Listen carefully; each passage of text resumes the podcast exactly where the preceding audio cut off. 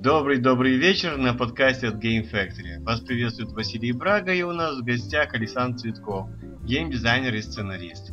Таш, наша тема на сегодня – основы геймдизайна. Коротко по новостям пройдемся, но совсем коротко. Все, совсем скоро мы уже запускаем наш геймджем на тему виртуальной реальности, 19 апреля. О, ребята, если есть вопросы, Э, обращайтесь, стучите в Skype, стучитесь в Facebook. Это очень важно, чтобы мы э, красиво себя показали на этом геймджеме. Так что готовимся. А теперь вернемся к Александру. Александр, привет. Привет, всем добрый вечер. А, давай тогда спрошу все то же самое, что я спрашиваю всех. А, как ты вошел в индустрию и какая была твоя первая игра? Ну, это достаточно, только хотел сказать, что это достаточно длинная история. Значит, э, я понял, что мне нравятся игры и что я хочу их делать, когда я еще был в начальной школе. Э, значит, важный был момент, что я тогда хотел быть программистом, потому что я не понимал, как делаются игры, и для меня э, человек, который делает игру, это был программист. Но когда в школе началось программирование, я понял, что программист из меня будет не очень хороший. И нужно что-то с этим делать, а игры-то хочется делать. И тогда я узнал, что есть такая профессия, как геймдизайнер, человек, который, грубо говоря, режиссер, как в фильмах. Вот в играх есть режиссер, который все придумывает, продумывает, ставит сцены, ставит э, все, то есть все устройство мира игры, только как она работает. И я начал задумываться о том, э, что я хочу этим заниматься. Mm-hmm. Так как я учился в школе, а, а школьные занятия мне были не очень интересны, то во время уроков я занимался проектированием игр. То есть я придумывал карты для шутеров, я придумывал гоночные треки для гонок, а, придумывал сюжеты для каких-нибудь RPG и так далее. Особенно это было актуально для меня придумывание сюжетов после того, как я поиграл в Final Fantasy VII. Это э, такая первая игра, которая меня настолько сильно зацепила, что я вообще... Она перевернула мой мир именно как, вот, как игрока. То есть я понял, что игры могут быть чем-то большим, чем-то более серьезным. Настолько большим, что очень трудно это объять. Естественно, мне захотелось сделать что-то э, что подобное, тоже с каким-то эпичным сюжетом про спасение мира и прочее, прочее. Mm-hmm. А, значит, компьютера у меня не было. Mm-hmm. Uh, у, меня были, у меня были игровые приставки, я на них все это играл, но самому делать у меня ну, не было никакой возможности. Поэтому я это все делал на бумаге, блокнотики, ручка и просто часы, не знаю, я мог 5 часов сидеть и писать это, вместо того, чтобы делать дома- домашнее задание. Okay. Значит, в общем, в общем, значит, это как бы мы вернемся к этому вопросу позже, но мое образование как бы это было вот э, во время школьной поры. Вот таким оно и бывает образование у геймдизайнеров. Да, особенно в СНГ. Значит, э, я играл, играл, играл, много играл, а компьютера у меня все не было. Компьютер у меня появился вот сейчас 2016, э, мне в 2005 году, когда я поступил в университет. И э, есть на компьютере такой движок, который называется RPG Maker. Ага. Конкретно в моем случае это был RPG Maker XP. И так как я очень любил и до сих пор люблю RPG, я захотел сделать что-то там свое. И я придумал сюжет, э, я начал делать карты, попутно разбираясь в самом RPG Maker. Но так как э, мне сразу же, как и любому начинающему разработчику, хотелось сделать что-то эпичное, то я как бы взял кусок торта, который не смог съесть. Ну, я совсем совсем не смог съесть, или что-то все-таки получилось? А, я делал только... То есть получилось... Что получилось? Я сделал, э, делал карты, э, то есть ну, игровые локации. Да, делал персонажа, делал кое-какую логику, но полноценное что-то играбельное из этого не было. Это, грубо, грубо говоря, было такое э, игровое, игровое пространство, mm-hmm. в котором можно было побродить, что-то там поделать, может быть, иногда подраться, но ничего конкретного там нельзя было делать. Mm-hmm. Значит, я подумал, что можно с этим сделать, и придумал, э, то есть параллельно я писал другой сюжет, и я решил на базе него сделать новую игру, которая будет более оптимизирована. Вот, э, но там как бы получилось, э, то есть захотел сделать более оптимизированно, а получилась она еще более масштабной. И где-то на середине, на середине процесса я решил все упростить, там было 7 параллельно движущихся сюжетных линий, я решил все упростить до двух, и И, значит, но, но для того, чтобы э, игра получилась такой, как мне нужно, мне нужны были люди. И я начал общаться вначале на профильных сайтах по RPG Maker, э, то есть с художниками, композиторами, там с некоторыми подружился. Но так как это все было на почве энтузиазма, то работа, как можно сказать, что стояла, она практически не двигалась. И в один прекрасный момент я познакомился через своего брата э, с Сашей Карпеевым. А, значит, он был композитором с большим желанием писать музыку. А, и мне было э, на руку его большое желание писать музыку, потому что а, потому что как бы мне дело не было чем ему платить. получается, получается так, что э, как бы он получал свой тип удовольствия, я свой.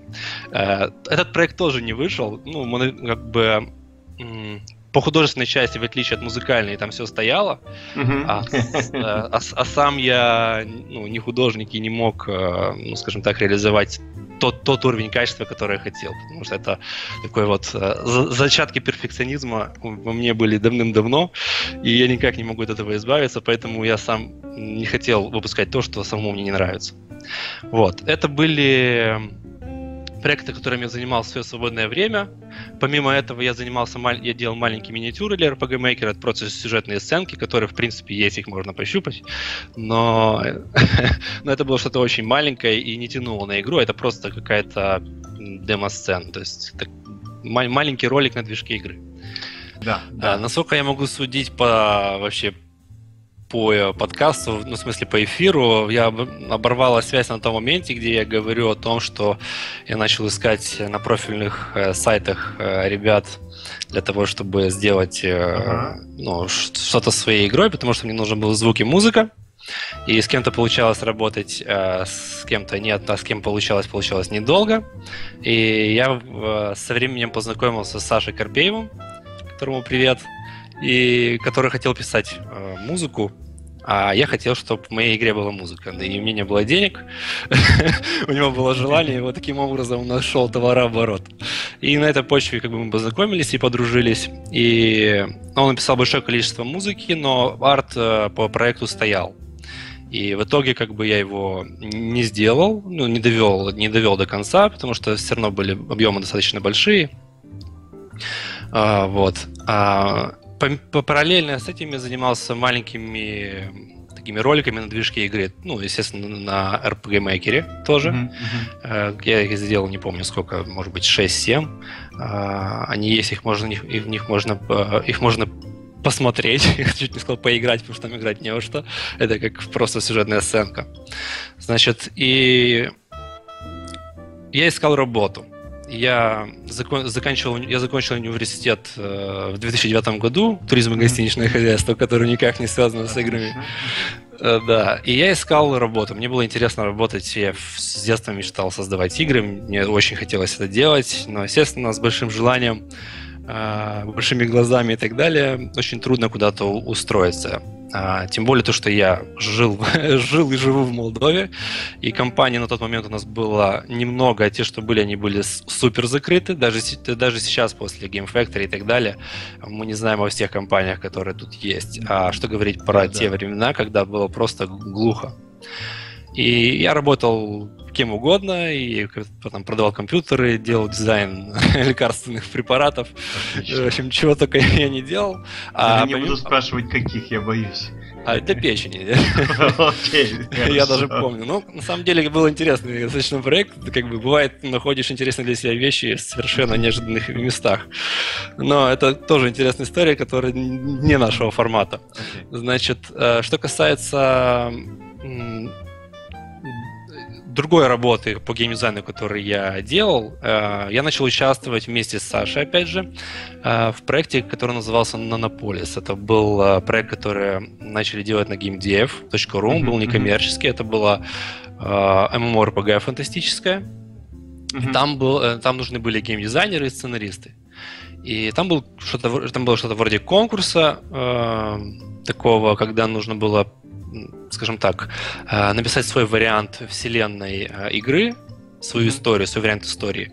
И в, главный лид этого проекта, он выбирал э, того, лучших кто... из лучших. Да, лучших из лучших. Так получилось, что я победил и стал там лид-сценаристом. Я был там, я не был там лид-геймдизайнером, я был просто геймдизайнером. Ну, а, это больше э, лид-геймдизайнером там был человек, который, собственно, и организовал все это. А я отвечал за сценарий, и мне было интересно. Но так как это проект некоммерческий, и люди творческие, новички и так далее Его не могут оценить, не, не могут оценить свои силы и вообще тянут постоянно дело на себя, то как бы я со временем принял решение уйти из проекта, потому что я уже не видел смысла в нем участвовать, потому что там просто все вышло из-под контроля. Тут как бы э, важно отметить, что у меня нет каких-то претензий к кому-либо вообще. Нет, из, там, я, да, да. но просто это как я просто не видел для себя уже э, никакого смысла работать. И тут это был 2009 год, и тут я нарвался на вакансию Magic Indie геймдизайнер. Вот, вот, вот. А, да, как бы, естественно, я, я, я откликнулся э, на нее. Э, мы с Влад, Влад мне ответил, я прошел собеседование, выпол, выполнил тестовое задание, и он меня принял. Как бы, ну, на самом деле конкурентов у меня было, ну, если и были, то очень мало. Я объясню почему потому что большинство людей даже не знало, что такое геймдизайн э, в то время. Э, то есть сейчас даже вот э, мне порой приходится очень э, много времени тратить для того, чтобы объяснить, в чем заключается моя профессия, но тогда это было очень сложно. И Влад сам удивился, что он вообще кого-то нашел, потому что ну, никто этим, никто этим практически не интересовался. По крайней мере, из моего окружения я вот никого не знал, кто бы, кто бы интересовался, что такое, как, ну, как делать игры, для чего, для чего нужна эта профессия. И у меня не было коммерческого опыта, но у меня уже был большой опыт некоммерческий, и, ну, в рамках некоммерческого опыта. И, соответственно, э, я был подходящим кандидатом. И первый проект, который я мы подбираемся к первой игре. Uh-huh, uh-huh. Первый проект, в котором я а, участвовал, был Robinson Crusoe Cursed Pirates. Это Hidden Object Puzzle Adventure. Значит, смысл в том, что мы ищем предметы, решаем головоломки и прогрессируем по сюжету. Игра была готова уже на 60%, когда я в нее э, вступил, вступил в свою должность. И по большей части мои обязанности были э, с придумыванием головоломок так как у меня на, накопилась огромная э, творческая, накопилась э, огромная творческая энергия, то я их выдавал просто кучами. То есть я вот сейчас э, оборачиваюсь ну, на то время и как бы результативность... да? Рез, да, хочу так же. Результативность была просто бешеной. То есть я очень много выдавал. То есть я если оценивать, как-то стараться оценивать себя как профессионала, то я неплохой генератор идей. Но mm-hmm. тогда это был просто не то, что фонтан, это был какой-то бронзбой, не знаю. То есть это что-то было очень такое мощное. И, значит, но полностью назвать это своим проектом я не могу, потому что я как бы участвовал в нем не сначала, и там было мало меня, скажем так. Э, следующий проект э, тоже в этом же жанре, который мы делали тоже в Magic Indie, э, это игра The Fool. Угу. Значит, Влад, у Влада была четкая установка, какую, какую игру он хочет выпустить. Он хотел сделать сказочную игру, где главный герой непоседа. Угу. И вот он путешествовал бы по волшебному миру, попадал бы в всякие идиотские ситуации и, в общем, такую вот игру с юмором, mm-hmm. но, но не основанную на какой-то ну, франшизе, как, допустим, как Робинзон Крузо, да, то есть это известный, ну, известная книга, известная история, и все знают, что такое Робинзон Крузо. А тут The Fool это была наша собственная вселенная, если можно так назвать. И, и сценарий тоже, да? Э, да, и сценарий тоже. И самое забавное, что я э, пред, как бы мне, мне не очень близок этот жанр именно как человеку, как, как, э, как игроку, скажем так. Но я умею находить что-то интересное в разных проектах, в которых я работаю. И мне вспомнился один анекдот про Ивана Дурака. Он очень длинный, я не буду его рассказывать, но смысл в том, что всю эту игру я а, ну, сделал на базе этого старого анекдота. То есть вся, история была сделана на базе старого анекдота, и, в общем, потом она, конечно, развилась, стала более масштабной, от анекдота там не осталось, следа, но начало игры, она вот основана на, на анекдоте. Вот это моя первая, первая игра, которую я вот сделал от начала до конца. И она как бы вышла в стор, люди в нее поиграли, люди, людям она понравилась, были достаточно приятные отзывы как и от прессы, так и от игроков. И это был такой вот э, стимул идти дальше к, к еще более серьезному проекту, э, который был более моим, скажем так. Я, если интересно, могу про него рассказать, и если нет, идем дальше.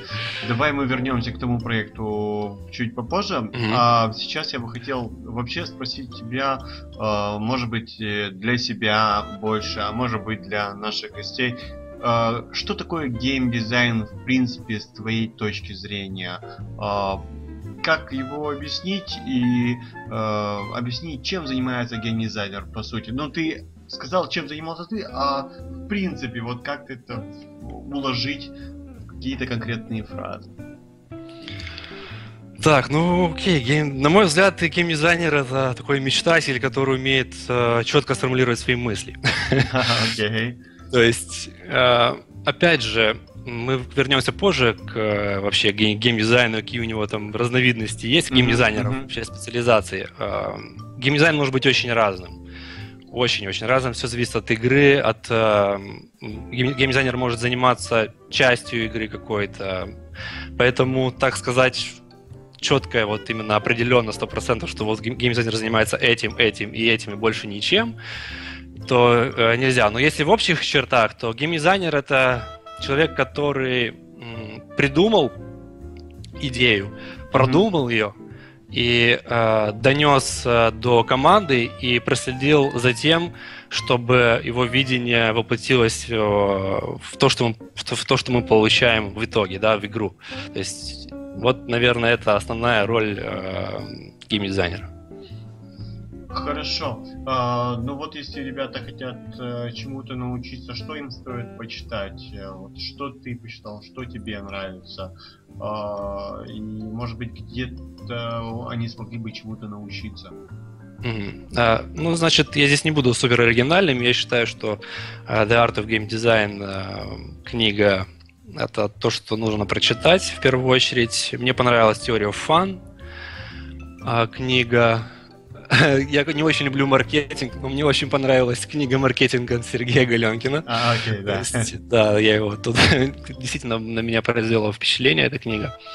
Значит, э, есть, есть, я еще читал, я, я не помню всех названий из того, что я читал на самом деле, но я помню, что я читал по социальному геймдизайну э, книги, э, я читал еще просто по геймдизайну книги, я забыл, как они назывались. Там тоже было слово геймдизайн, но я не помню, как они называются, честно.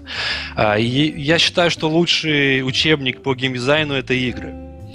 Э, именно умение во время игры не просто получать кайф, а анализировать ее – вот это лучший учебник, наверное, который есть а, в индустрии. Нужно, нужно много играть. И если, ну, в зависимости от того, что вы хотите, если вы хотите быть, хотите быть узкопрофильным специалистом, играйте в то, что вы считаете нужным. Если вы, если хотите быть широкопрофильным, то, соответственно, играйте как можно больше разных игр.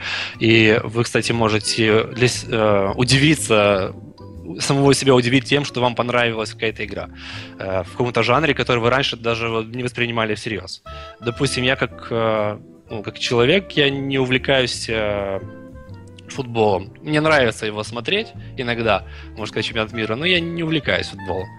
Но и играть в футбол на приставках, я, приставках или компьютерах я никогда этого не делал э, до поры времени. И потом, где-то в середине 2000-х, как-то, может, чуть в начале 2000-х, Э, я там попробовал э, несколько футбольных э, стимуляторов и не очень, там типа This is Football, FIFA и Pro Evolution, и я словил себя на мысли, что мне интересно. Это жанр, который совершенно по-другому играется, не похож на то, что я играл раньше, и даже несмотря на то, что я знаю, что такое футбол, его правила и так далее, и так далее, все равно ощущается по-другому.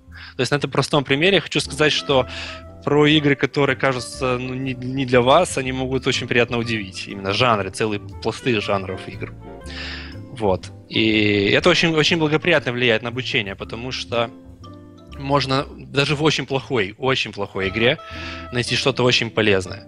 Я помню в Cyberline Racing, когда я а, работал, работал, работал над управлением, и там вышла одна игра, тоже связанная с гонками. Мне она не нравилась, очень не нравилась, скажем так. Но там была очень, очень хорошая подсказка в плане управления, как сделать, э, как сделать оптимизирование. Mm-hmm. Вот, то есть, э, поэтому старайтесь... Спросить, ты играешь как-то по особенному, чтобы не забыть этого, ты играешь как-то, вот как геймдизайнер, как-то по-особенному, в том смысле, вот ты, когда ты играешь, перед тобой есть там, бумажечка, ручка, и ты пишешь вот, но новая механика, такая-то такая, или идея, да, или ты э, играешь так же, как э, обычные люди, чем-то это отличается? А, отличается, сейчас я объясню три этапа, как у меня это происходило. А, значит, э, вначале я играл просто как геймер, то есть я просто играл, получал удовольствие от игры.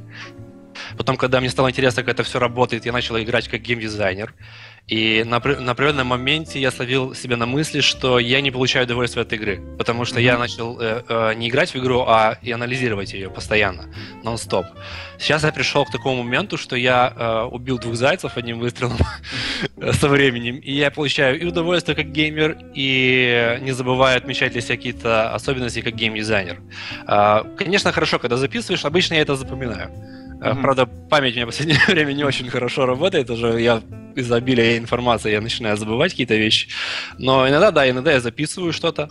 А, обычно это перетекает в какую-то более большую, большую идею. Допустим, я увидел какой-то элемент, и у меня по, по цепочке она превратилась в что-то больше, я это записал там в телефон, не знаю, еще куда-нибудь.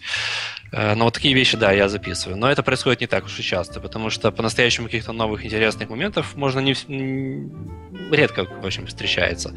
Потому что придумывать что-то новое трудно, по-настоящему новое. Насколько редко? Ну, примерно. А ну вот здесь трудно сказать, потому что у меня бывает, что я могу за месяц встретить несколько игр, которые, ну вот для меня открывают что-то новое, а потом год ничего нового не видеть.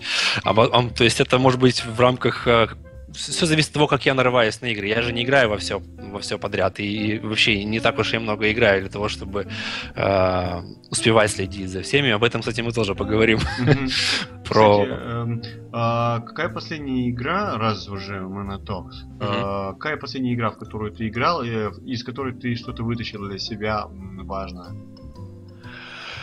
А, так, ну последняя, я, последняя игра, которая мне действительно вот так вот зацепила, и я для себя вытащил нечто важное, это был Monument Valley для мобилок. Э, что очень странно, потому что я не мобильный геймер.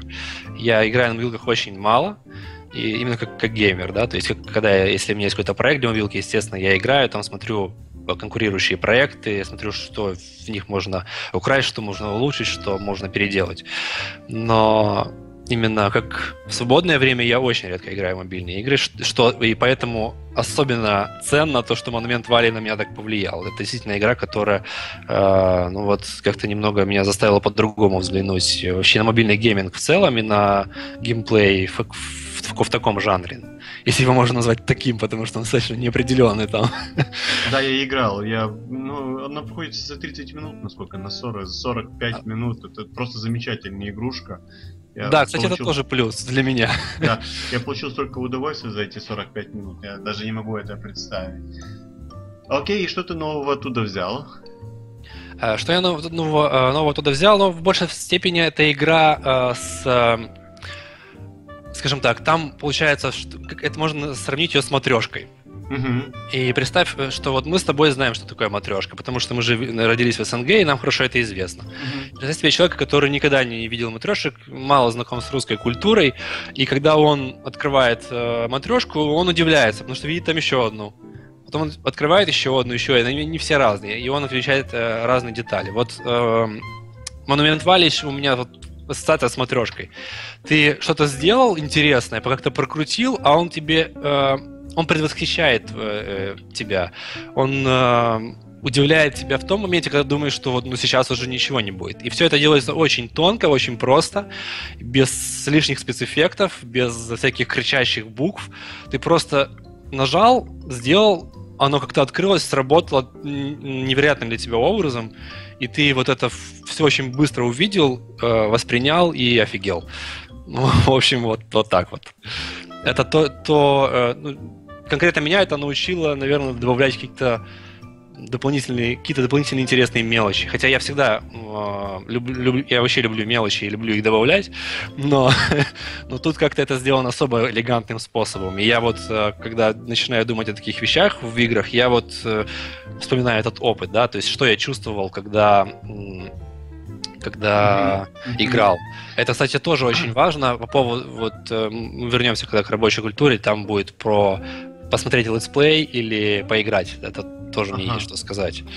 Значит, пытаешься воссоздать тот опыт, который ты получил. Имеется в виду опыт эмоциональный. Я да, очень, ва- очень важно, да. Очень важно прочувствовать не просто механику, как, как разработчик добился э, желаемого результата, а именно что он почувствовал. Угу. Как, какие чувства? Понятно, что их очень трудно э, воспроизвести, воспроизвести даже вербально, то есть очень трудно разложить по полочкам. Но ты как геймдизайнер, когда придумываешь какую-то вещь, ты э, примеряешь ее на себя, крутишь ее в голове, проигрываешь ее и думаешь, а вызовет ли подобную эмоцию такая штука, которую я сейчас придумал, или не вызовет?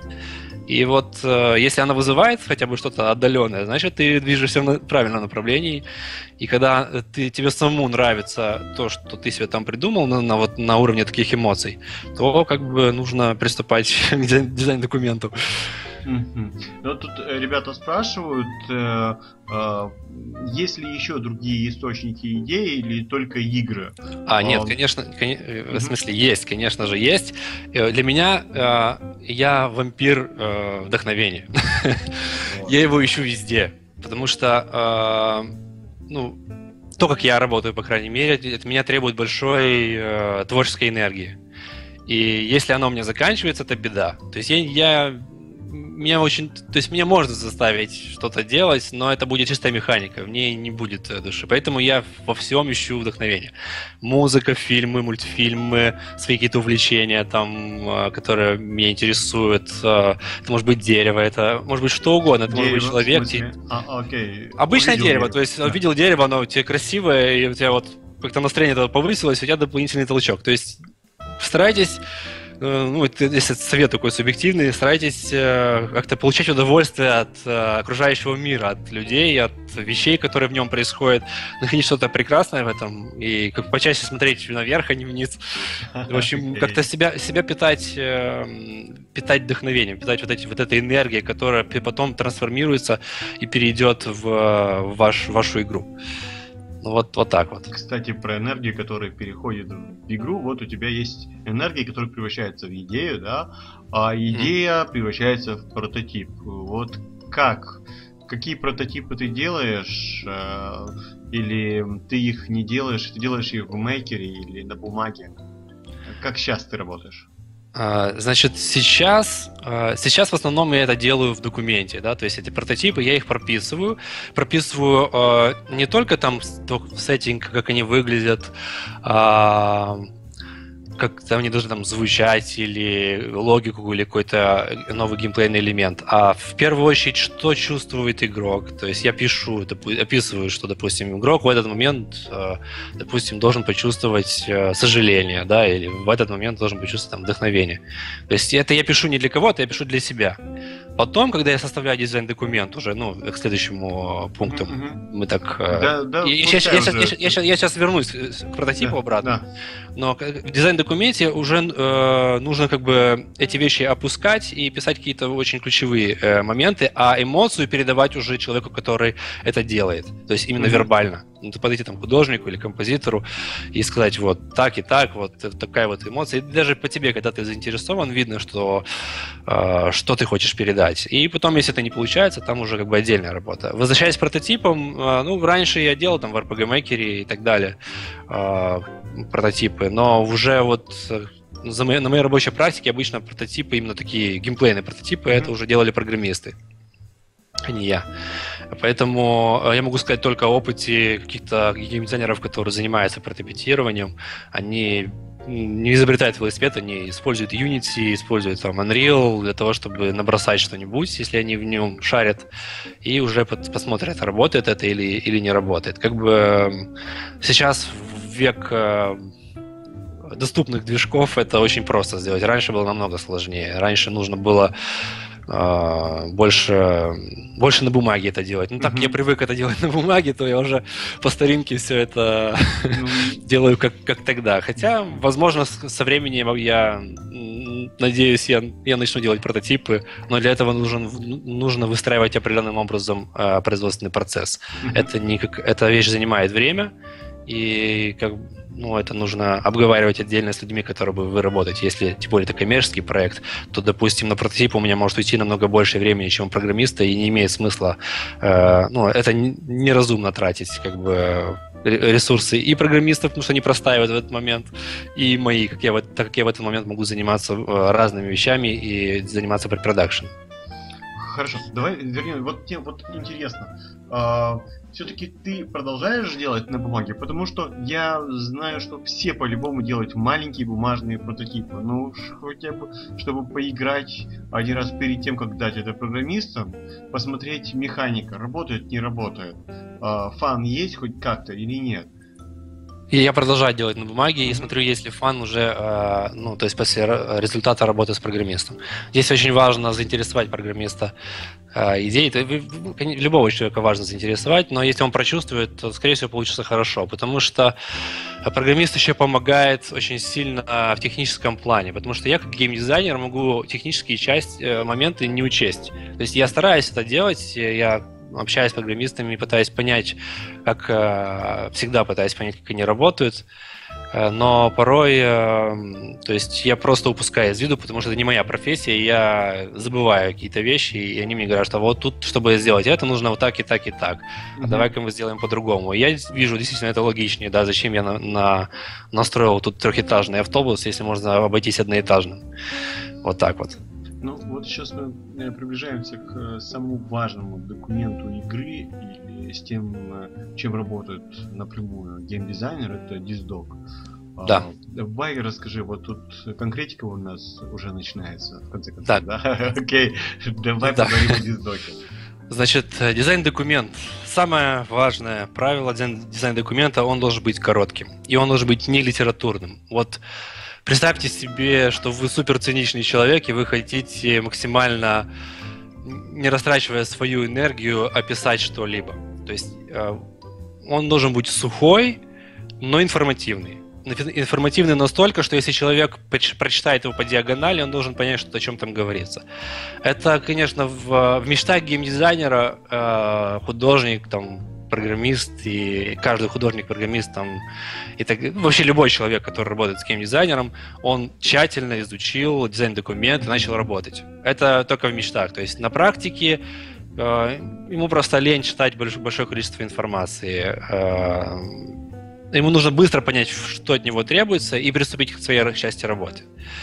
Поэтому я не говорю, что все такие, все люди разные, но чаще всего это, это, это так. Не потому, что кто-то там плохой, а просто ну, вот это реаль, такая, такая реальность. Никто не читает диздоки, да? Начнем с того, да. что диздоков не существует, и их никто не читает.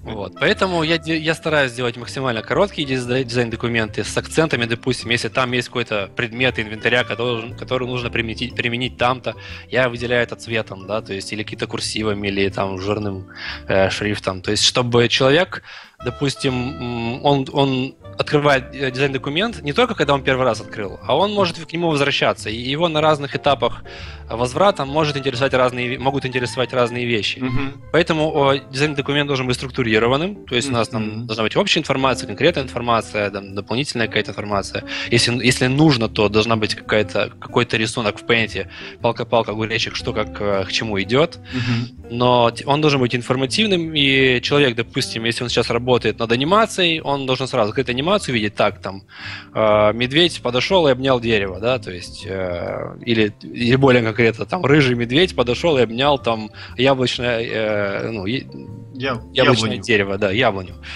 То есть, вот, вот такие вот вещи. Ничего как бы сверхъестественного в дизайн-документе нет. Еще отмечу, что разные геймдизайнеры ведут документацию по-разному. Mm-hmm. И То есть какого-то единого правильного э, формата геймдизайн документа не существует. У каждого он разный, и главное, здесь самое-самое-самое важное, чтобы вашей команде он был понятен. А какой он там, какого цвета, какого шрифта, абсолютно плевать. То есть вы можете перемешать как, как вам нравится. Если вашей команде понятно, и у нее не вызывает это каких-то трудностей и дополнительных вопросов, то значит с вашим дизайн-документом все в порядке. Но э, правило краткости э, потом сегментированности, то, что должно быть разбито на, на ясные части, и должно быть выделено главное, это вот важно. А Хорошо. так уже. А, я хочу, ну вот есть вот какие-нибудь э, там а, главные, там, о чем обязательно должно быть в гейм, э, в геймдизайн-документе, да? Я не знаю, там пункты, которые обязательно должны быть. Кратко ты должен написать. К примеру, я, я просто, мне просто интересно, что обязательно должно быть там с твоей точки зрения. А, здесь, э, в общем, на этот вопрос невозможно ответить с точки зрения того, что все зависит от контекста, абсолютно все. Потому что если э, ты пишешь дизайн-документ, э, ну, например, я пишу дизайн-документ композитору, uh-huh. о том, что нужно сделать. До тех пор, пока он не знает, что это за проект, я описываю, что это за проект. Но если он уже в курсе, то мне в следующем дизайн-документе не нужно описывать уже. То есть этот пункт отпадает. То есть это модульная система, геймдизайн документ, которая может полностью изменяться в зависимости от э, контекстной ситуации. То есть, если э, ты знаешь, что человек ничего не знает о проекте, естественно, и ему нужно о нем рассказать там. Если ты знаешь, что он знает, то тебе уже нужно опускать многие подробности и писать что-то конкретное. Если ты знаешь, что он не знает какой-то сегмент, э, то его нужно, естественно, расписать. Поэтому то есть как сказать, что вот в дизайн-документе, э, в общем дизайн-документе, то есть э, вообще дизайн-документе должно быть э, что-то, что-то, вот это, вот это, вот это, то не могу. Если говорить про общий дизайн-документ, который вообще описывает всю игру, то, естественно, вот. там должны быть все аспекты. То есть это должно быть описано, а, что это за игра, для кого она нужна, а, какой, какая продолжительность у нее будет, как, как, будет, как она будет выглядеть визуально с примерами желательно, как она будет звучать с примерами тоже. А, потом, какие игровые механики там будут, какое, -то, какое там будет управление, какие там будут вознаграждения, допустим. Ну, опять же, в зависимости от жанра, там очень много чего может меняться. Там даже могут быть, э, э, может быть, level дизайн, да, то есть mm-hmm. на уровне гейм-дизайна. То есть есть, а, в общем, если это free-to-play игра, в общем, ну не free-to-play, а игра, которая э, имеет свою монетизацию, то, естественно, это тоже нужно расписать. Э, нужно, то есть в каких моментах э, игрок будет тратить свои деньги, зачем ему это нужно и так далее. В общем, это огромный список, как бы, и все в зависимости от проекта, в зависимости от проекта, то он будет тоже виды, видоизменяться. Но если, если вы хотите писать генеральный дизайн-документ по какой-то игре, вы просто mm-hmm. подумайте о том, что в ней есть и, а, и все, что в ней есть, опишите. И, и не только в, с точки зрения контента, а с точки зрения взаимодействия игрока, а, а так, также с точки зрения понимания команды и с точки зрения понимания людей, которые за это платят. То есть, если это продюсеры, если там есть какой-то издатель, с которым вы работаете, вы должны донести до него четко аудиторию, вы должны сами понимать, кому вы делаете игру, для кого, и почему этот человек или эта группа людей будет э, в нее играть. То есть э, а, здесь очень такой момент, что многие, э, и я в том числе, на определенном этапе как-то боялся этого вопроса с, с аудиторией, но ну, допустим, кто этот будет, кто эти будут эти люди, почему они будут в этой, в этой, в этой играть. Это какой-то как будто бы вопрос с подвохом. Но на самом деле нет, нужно просто мыслить простыми категориями. Вообще простота и геймдизайн это вот лучшие друзья. нужно быть, э, стараться к простоте во всем именно э, я имею, я имею в виду быть простым, а не там, э, э, там какой-нибудь простофилией, вот, вот что я имею в виду. Я, я, я понял, я понял. Да. Да. То есть да, да, все, да. все, должны, все должны понимать именно, и вы, и вы сам. И вы должны не бояться вопросов, вы должны любить вопросы от команды. И это тоже э, какой-то вот э, урок, который я для себя на своем опыте вынес, э, что изначально я воспринимал вопросы как какую-то а, ну вот, проверку на прочность. То есть как будто бы меня пытаются испытать. Особенно вот мы будем ну, дальше разговаривать про профессию, и я там mm-hmm. об этом подробнее расскажу. Ну вот, а потом я понял, что вопросы — это лучший источник э, качественного геймдизайна документа, потому что э, вы геймдизайнер, и вы не можете абсолютно все продумать и сразу. И, допустим, 3D-шник задает резонные вопросы, э, художник задает резонные вопросы, там, композитор, звук, звуковик, продюсер, программист, все они задают резонные вопросы. И неважно, многие вопросы могут быть там неуместными или что еще, но в них можно подчеркнуть полезную информацию и э, понять, что в, ну, в твоем дизайн-документе на самом деле есть э, белые пятна, пробелы, и их нужно заполнять. В общем, нужно не бояться этого. Это, в общем, ваша команда это ваш ценный ресурс.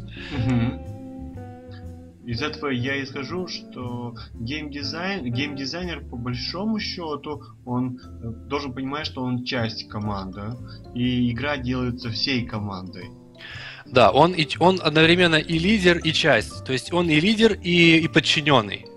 А, одновременно. Потому что нельзя делать в разрез с командой то, что ты хочешь. Нужно понимать, что она может. Нужно понимать, а, что она хочет тоже. Потому что мы все творческие люди, и мы все хотим реали- реали- самореализации. И быть таким, ну, скажем, человеком, который а, смотрит только на себя, то это, конечно, не очень хорошо, и я по части этим тоже грешил, и, к сожалению. Но это, это приходит с опытом. Ну, тогда мы давай перейдем к специализации геймдизайнеров, какие они у нас бывают, и что каждый из них должен уметь делать, и чем он должен заниматься. А, ну, значит, э, во-первых, мы, э, нужно помнить, что мы в СНГ, и у нас геймдизайнер э, часто приравнивается к сценаристу. Сейчас это, сейчас это изменяется потихоньку, то есть сценарист выводится в отдельную а, профессию, и это правильно, я считаю, но и нет ничего плохого в том, чтобы был геймдизайнер, был и, был и сценаристом одновременно. Допустим, мне это даже нравится, но это как бы отдельные э, профессий, mm-hmm. их нужно, нужно разделять. То есть есть геймдизайнер-сценарист, это такая первая, э, первая специализация. Mm-hmm. То есть человек... Э, хочу сделать такую ремарку, что э, все, я сейчас не буду э, диктовать какой-то список, который претендует на истину последней инстанции. То есть это просто какое-то мое видение геймдизайнеров, которые есть. А, и, не, я уверен, я уверен что понял. я, про кого-то я забуду. Мы хотим список. Мы хотим список с печати. Да, безусловно. Вот. Значит, э, геймдизайнер-сценарист это, грубо говоря, человек, который больше задействован на риторике игры. Он умеет связать сценарий и геймплей вместе, и так, чтобы они смотрелись единым целым, монолитом. Есть геймдизайнер-экономист. А экономист мож, может э, делать как внутриигровую экономику, так и э, ну, монетизация. И, на, и, на, и на монетизация, да, то есть экономика монетизации. Э, кстати, вот такой момент, что я, в принципе, ну, на уровне внутриигровой экономики я достаточно ну, неплохо геймдизайню, mm-hmm. но, но вот, допустим, на уровне монетизации я считаю, что, допустим, это мое, мое именно э, экономический баланс, да, монетизация, это, допустим, моя, не, моя, не самая моя сильная э, сторона, да, то есть потом есть геймдизайнеры, которые опять же, зависит от жанра, да, то есть если это гонки, есть геймдизайнер-настройщик физики автомобиля управления. Uh-huh. Есть, если это RPG, может быть геймдизайнер по боевой системе отдельный. Если есть геймдизайнер по квестам, есть если это, допустим, а, а, какой-то, ну, level дизайнер это отдельная профессия, которая пересекается с геймдизайнером, но есть геймдизайнер level дизайнер, скажем вот так вот. Э, именно не просто на уровне геймдизайна, level дизайна, что мы построили карту, да, то есть mm-hmm. с пунктами, где что стоит, а именно который может продумать ее визуальную часть. Но это человек, который по совместительству и художник, э, ну, визу... человек, который умеет э, хорошо воспринимать пространство и воспроизводить его так, чтобы это было красиво, интересно и очень вкусно. Вот. Потом Э, есть э, геймдизайнер э, социальный, который очень хорошо шарит в том, как выстроить социальную игру. То есть, скажем так, э, гейм, специализация геймдизайнера зависит от жанра игры. Okay. Это вот самое... С этого, наверное, надо было начинать мне. Поэтому из себя я, наверное, отношу более к гейм, геймдизайнер-сценарист, геймдизайнер... Э, то есть все, что касается игры, боевая система, там, не знаю, управление, может, транспорта, э, сюжеты, сам геймплей, его игровые механики, вот это то, что мне нравится, и, соответственно, в этом я э, хорош, то есть, ну, ну как я считаю. Тут, и ты в этом хорош, у меня к тебе вопрос. Ага. Чем вот Э, значит, если ты э, сценарист, то именно тот вопрос, что нараторика, к примеру, в сценарии, в фильмах mm. и еще где-то существенно отличается от э, того, что есть в играх. Да? Ну да, а, да, конечно. Скажи, вот мне очень важно, чтобы ты попытался рассказать основные отличия. Что должен знать сценарист, который приходит, к примеру, из фильмов, э, из кино э, или, я не знаю, из театра. Как он должен думать э, в играх? А, сценарист должен понимать, что сценарий это, и гейм, это в первую очередь геймплей. То есть, э, ну, катсцены, там, диалоги, всякие аудио, дневники, это все клево. Но в первую очередь то, что происходит с игроком, это, то есть геймплейный процесс, геймплейные элементы, геймплейные события, это и есть сценарий, в первую очередь. Это самое важное, ключевое и, наверное, самодостаточное различие, которое ну, вот, отличает игровую индустрию от э, от, от других индустрий, да, то есть от э, фильмов, э, э, документальных, художественных и прочего, прочего. Да, да. Значит, э, вот именно геймплей. Если, если вы будете... Э, я приведу пример, э, я не знаю, насколько э, слушатели знают про игру э, Shadow of the Colossus, я про нее как-то упоминал в своем э, выступлении на Game Factory. Только эта слышал. игра, э, эта игра, э, она, там есть, в общем, не очень много диалогов и не очень много касцен. Угу. Эта игра рассказывает историю своим геймплеем. Э, на, на меня она произвела очень сильное впечатление в свое время. То есть э, это одна, одна из любимых игр вообще у меня. И она раска... идея очень проста. Мы то есть главный герой на коне вместе со своей возлюбленной а, прискакали в древние земли, которые очень такие плохие, проклятые, куда нельзя совать свой нос, но они, тем не менее, это сделали, потому что э, есть легенда, что древние боги могут э, значит, исцелить, э, исцелить от любого проклятия в этих землях, и поэтому наш главный герой свою возлюбленную сюда и привез, потому что больше другого э, выхода у него нет. И боги ему говорят, да, конечно, это можно сделать, э, но мы, мы как бы попросим услугу. Для этого нужно убить 16 колоссусов, то есть огромных э, гигантских монстров, и их чтобы уничтожить э, статуи воплощения этих колоссов в этом храме. Если они будут все уничтожены, тогда его желание будет исполнено. Это э, вступительная часть игры, и после этого мы мы просто бегаем по огромному миру, где никого нет, и убиваем 16 колоссов. Но каждый, каждый колоссус, каждый противник, его появление, то, как он реагирует на тебя, а, то, как ты понимаешь, а, они же огромные, то есть они в размером в дом, в небоскреб, и ты, у тебя есть просто меч и лук, и нет никакой магии, и у тебя обычный меч и обычный лук. Ну, меч необычный, но без всяких там суперспособностей. И, и ты начинаешь понимать, познавать этого э, противника то, как ты познаешь этого противника, и есть сценарий игровой. Mm-hmm. То, то, как ты его воспринимаешь, есть, есть сценарий. То, э, то, как, э, то, что ты чувствуешь, когда ты понял его э, и сумел одолеть, это не просто какое-то какое удовлетворение от того, что ты победил, а ты э, прочувствовал, что ты понял это, то, что ты э, проделал какую-то работу э, с, э, мозгом, да, то есть своим, э, mm-hmm. своим интеллектом, и для тебя это, это твоя история то, как ты, э, то, как ты э, его победил, это твоя история. Ты не просто подошел, его рубанул, э, снес ему 500 хп, и он умер. Ты догадал, догадался, как его убить, одолел его, и это была твоя маленькая история. Вот это очень, очень, э, на мой взгляд, хороший пример того, как нужно делать э, сценарий геймплея. Да, я замечтался. Я запущу обязательно. Обязательно. Она, к сожалению, есть только на PlayStation 2 и на PlayStation 3. Так что, если у тебя есть эти консоли, то ты, конечно, поиграешь в нее. Если нет, то придется стрельнуть у кого-нибудь. Я знаю даже у кого. Игра, действительно очень стоящая. Вот так вот. Значит... Вот, вот. Мы пришли к, э, к тому, почему геймдизайнеры играют. Да, а, рабочая, рабочая культура. Рабочая культура.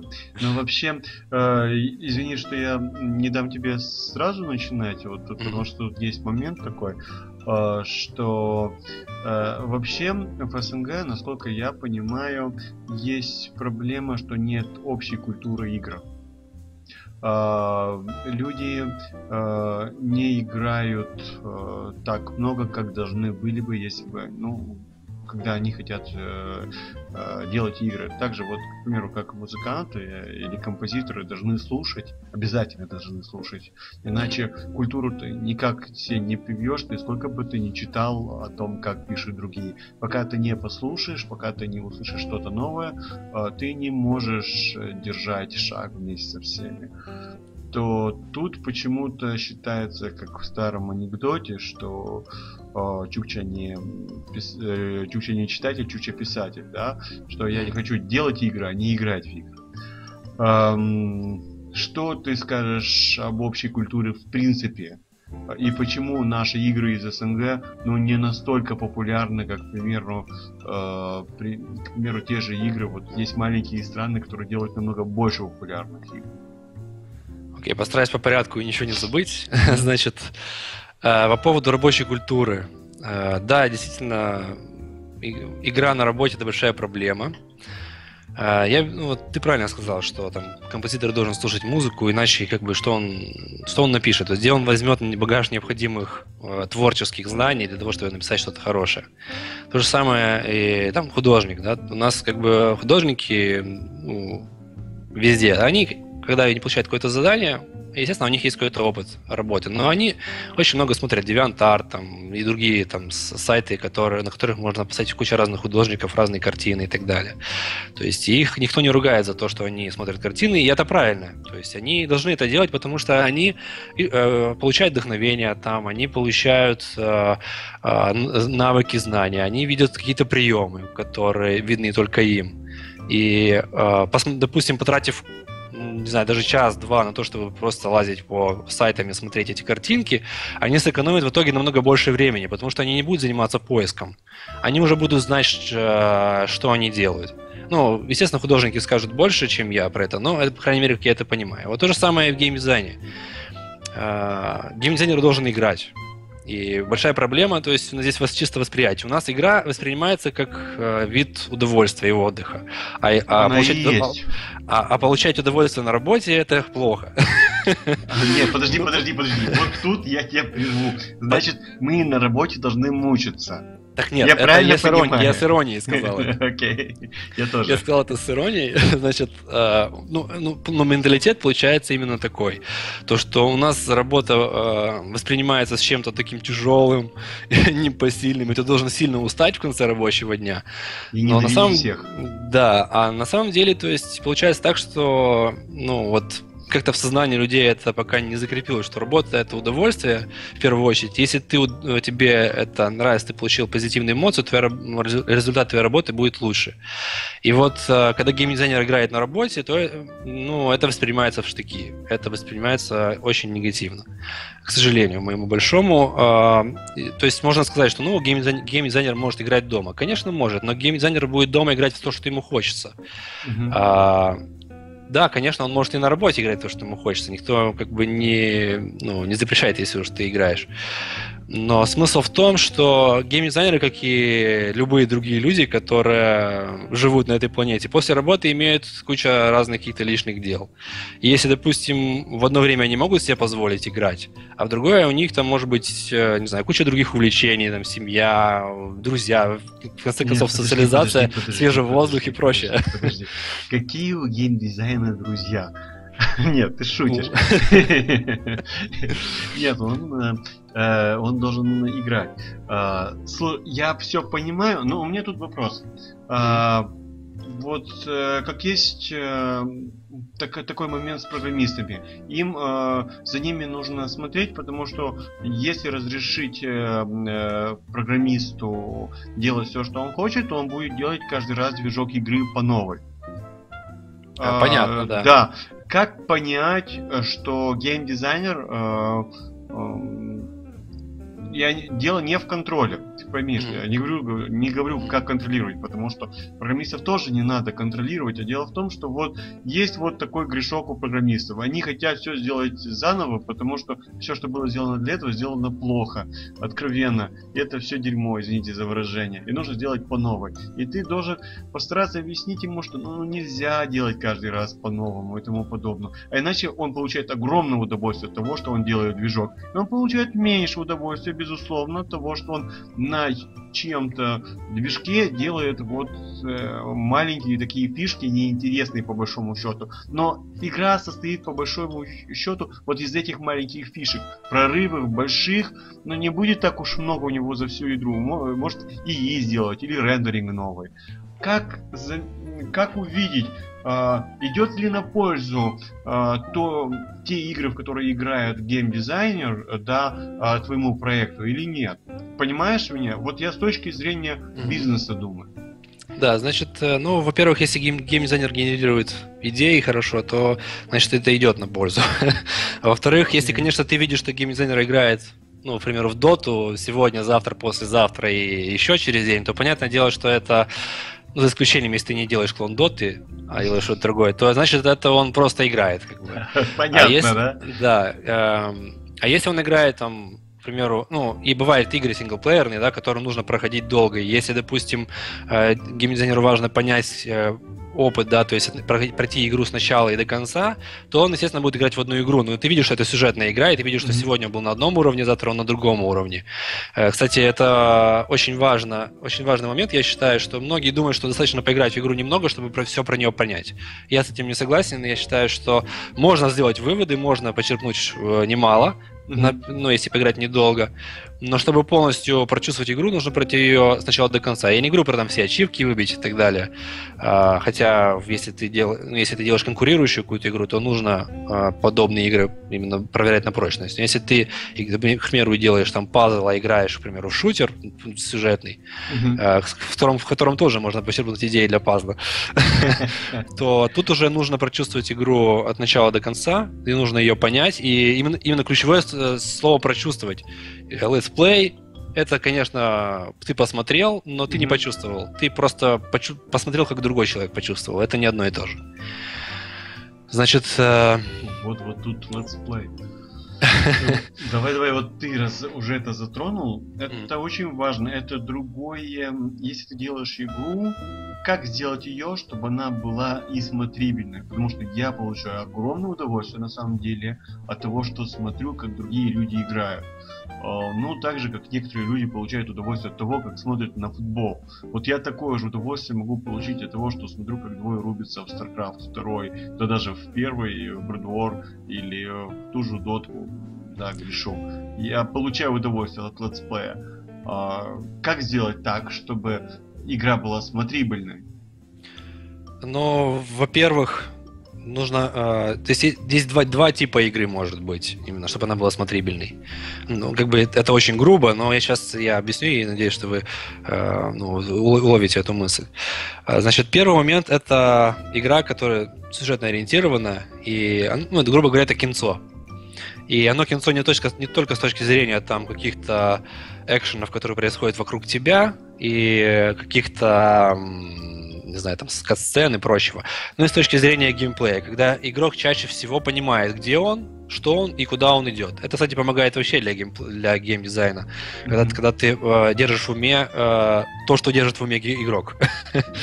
и, и получается э, так, что ну, ты, ты, ты держа, держа это в уме, начинаешь э, выстраивать геймплей таким образом, что... Сейчас, секунду, мне тут пишут таким таки, таким образом, что игрок не, за, не запинается где-нибудь. И, естественно, mm-hmm. это интересно смотреть, потому что ты видишь, как другой игрок играет, получает эмоции, он нигде не застревает, нет каких-то нудных моментов, и все клево. Второй тип игры, как ты сказал, вот там StarCraft, э, это игры, которые есть очень... Э, в котором есть очень клевый баланс. Это соревновательные mm-hmm. игры. И, но здесь интересно смотреть только тем, которые в это уже играли, которые уже понимают игровую механику, Возможно, они не суперпрофессионалы, но они знают общие правила игры. И им интересно смотреть, потому что они видят, блин, а можно и так, ух ты, как клево он придумал, я до этого не додумался, да, то есть э, каждый игрок приносит что-то новое, э, новое в игру, то есть в, в какой-то новый трюк, ну, не знаю, там как смотреть какие-то чемпионаты по Counter-Strike, когда ты видишь, как он, как там парни клево кидают гранаты, и ты видишь, что это не случайность, ты видишь, что это действительно это умение.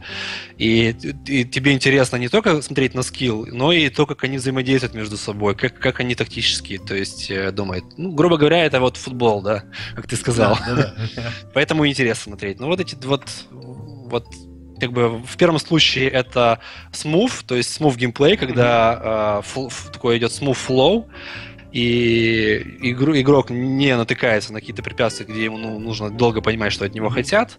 А другой вариант это соревновательные игры, где супер клевый баланс и очень разнообразная тактика. И это интересно смотреть уже с точки зрения спорта, наверное. Слушай, тогда давай вернемся к Smooth Play. Я настолько понимаю, что Smooth Play, по большому счету, он более интересен для того, чтобы смотреть, чем играть. Потому что если игрок не чувствует челленджа, и это все происходит, то ему, скорее всего, менее интересно было бы играть, если бы он застревал иногда и приходилось заново проходить. Это значит, Э, чуть-чуть в, минус э, играбельности будет. Да, я понимаю. Но здесь э, вообще челлендж такой, э, это такая тончайшая материя, просто это как графен. Короче, э, в общем, смысл в том, что есть... Э, все зависит от аудитории. Допустим, ну, вот мне там почти 30 лет, у меня мало времени играть, там, рубиться в хардкорные игры. И я хочу получить э, от игры максимум эмоций, как, как игрок, максимум эмоций э, в, за короткое время. Вот это, наверное, одна из причин, почему мне понравился монумент Вали, да? Ты, ты потребитель. А, ну, получается, что так, как бы, а, и в этом нет ничего плохого. Вот. А, но если, если мы делаем для аудитории к примеру, который хочет, любит испытания, любит э, жесткий челлендж, то понятное дело, что там нужно продумывать все по-другому. Но вот хороший пример э, это серия Dark э, Dark э, Demon Souls, Dark Souls и mm-hmm. Bloodborne. Это игры, которые очень-очень так прикольно схватили э, вот этот вот челлендж. И игра хардкорная, с этим мучиться, но заставляет получить, но она приносит тебе удовольствие от этого мучения. И вот э, научить игру 嗯 доставать удовольствие то есть через самозахизм это особый талант, и поэтому вот эти ребята так популярны. Как бы. Э, я, к сожалению, не занимался подобными проектами, и у меня нет э, коммерческого опыта делать, э, скажем так, удовольствие через боль. Поэтому здесь я, наверное, немного скажу, могу говорить только о каких-то домыслах, но на, прак- на практике это нужно, это лишь предстоит для себя открыть. Но в любом случае ты использовал пилу челленджа. Ну, ты понимаешь, о чем я говорю, когда... Да, вот, да, конечно. Да, а, ты в своих проектах использовал или нет? Использовал, да. В Cyberline Racing в первую очередь это проект, в этом проекте я использовал эту кривую и челленджа, и вообще и отношение мета-геймплею к mm-hmm. core-геймплею, а, даже в плане режимов игры, там, ну, допустим, есть разные ивенты, как они выстраиваются, что зачем идет, и э, как каждый режим, как бы, ну, играешь, оцениваешь, насколько ты потеешь во время ага, игры в этот режим, да, да, и да, уже в зависимости понимаю. от этого пота выстраиваешь схему, чтобы, грубо говоря, это американские горки, то есть вверх-вниз, вверх-вниз, чтобы игрок и не заскучал, и не офигел от э, напряжения. вот так вот. Это для тех, кто не слышал о пиле челленджа, или как ее там еще называют, это нужно нужно держать игрока э, чуть-чуть в стрессе, чтобы он не привыкал к твоей игре. Если э, игра будет все время становиться с такими же темпами все сложнее и сложнее, то он может привыкнуть к этому, даже к этому, что э, все, что константно. Но если ты э, сначала ты дашь ему там большой челлендж, ему будет тяжело, э, а потом э, ты ему что-то ну, даришь какую-то супер пушку и ему на полуровне станет очень легко, он почувствует себя героем, и это будет длиться вот дальше и дальше, вот по такой э, зубастой траектории. Э, говорят, что это ну, э, придерживает людей на дольшее время в игре, э, увеличивает лайфтайм игрока. Вот, извини, что я так перебил тебя да надолго. Нет, ничего, ничего страшного. Я э, набрался новых сил для разговора. В общем, по этому поводу еще мне нравится когда игры дают именно такой островок безопасности.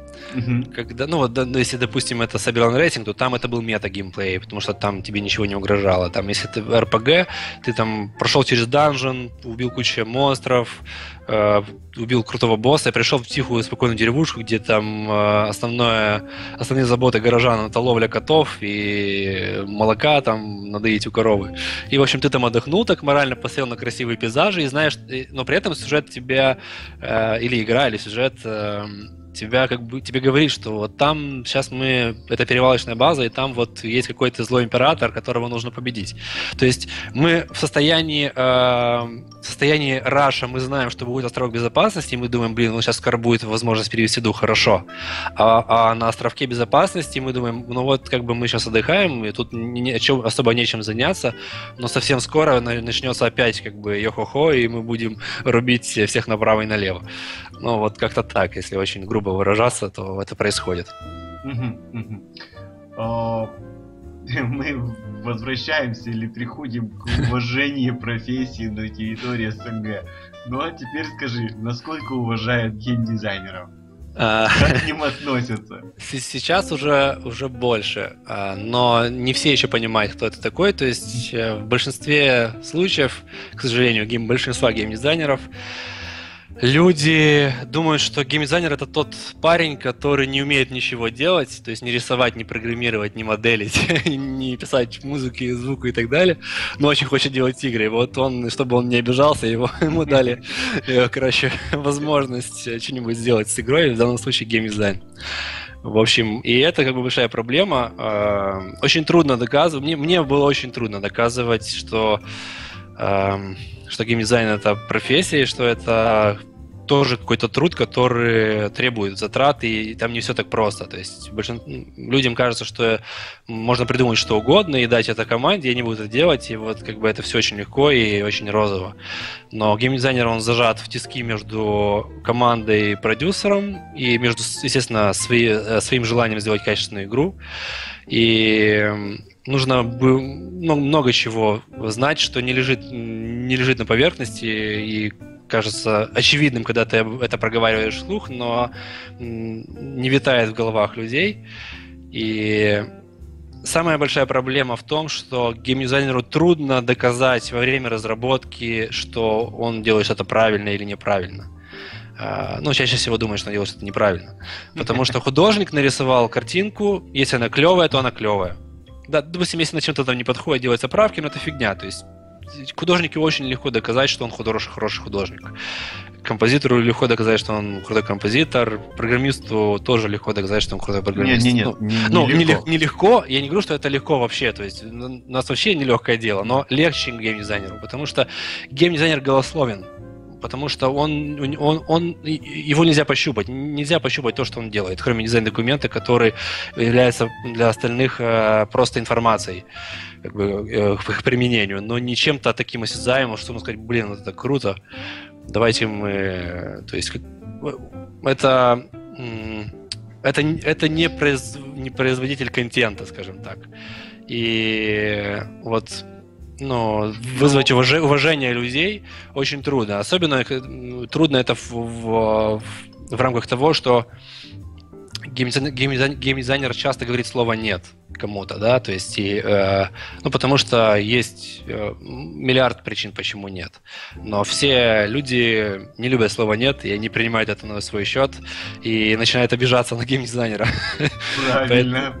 Потому вот. что он ничего не умеет. Вот да, он, он ничего не умеет, он говорит тебе нет, и он плохой. Пускай он и я, я, я, я понимаю, я понимаю людей с этой точки зрения, и это вот одна из причин, почему э, уважение профессии на территории стран СНГ вот не очень высокое. Даже сейчас, конечно, есть отдельные компании, где четко знаешь, что кто такой геймдизайнер, в чем его роль, и вообще никаких вопросов к этому нет.